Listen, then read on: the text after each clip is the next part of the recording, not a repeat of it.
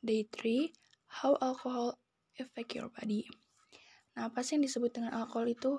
Alkohol atau senyawa etanol adalah senyawa yang bentuknya sangat-sangat kecil.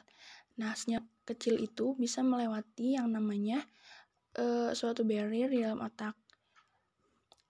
Nah, nama barrier itu adalah blood-brain barrier. Itu itulah kenapa alkohol itu bisa menyebabkan pusing karena si alkohol itu yang harusnya masuk ke lambung dari mulut ke lambung itu bisa uh, apa ya bisa tembus ke dalam otak karena bi dia bisa melewati si celah kecil tadi yang namanya blood brain barrier.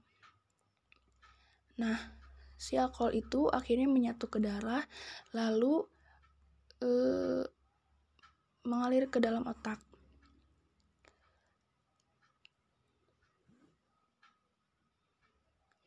Fungsi dari si blood brain barrier itu adalah meregulasi komponen di dalam darah yang bersirkulasi di dalam otak.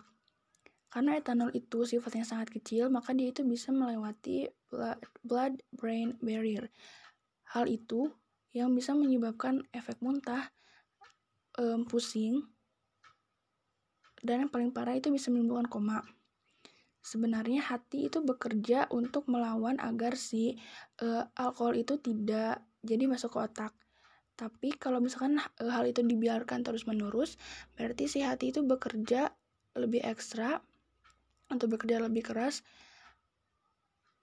untuk me mencegah terjadi mencegah si alkohol itu masuk ke dalam otak. Nah, jika si hati itu e, bekerja terus-menerus, lama-kelamaan akan menimbulkan suatu penyakit yang bernama alcoholic liver disease atau penyakit e, atau penyakit hati yang disebabkan oleh alkohol. Selain menyebabkan penyakit alcoholic liver disease juga um, meminum alkohol itu bisa mengganggu produksi sel-sel darah merah dari sumsum tulang dan juga bisa menimbulkan anemia. Anemia itu adalah uh, suatu kondisi di mana tulang eh tulang darah produksi darah merah itu sedikit. Nah, jadi baiknya berapa persenkah setiap manusia di, dibolehkan untuk minum alkohol? Jawabannya tidak boleh, karena walaupun satu alkohol atau satu teguk alkohol per hari itu bisa meningkatkan 0,5 persen eh, resiko penyakit dibandingkan orang yang tidak meminum alkohol.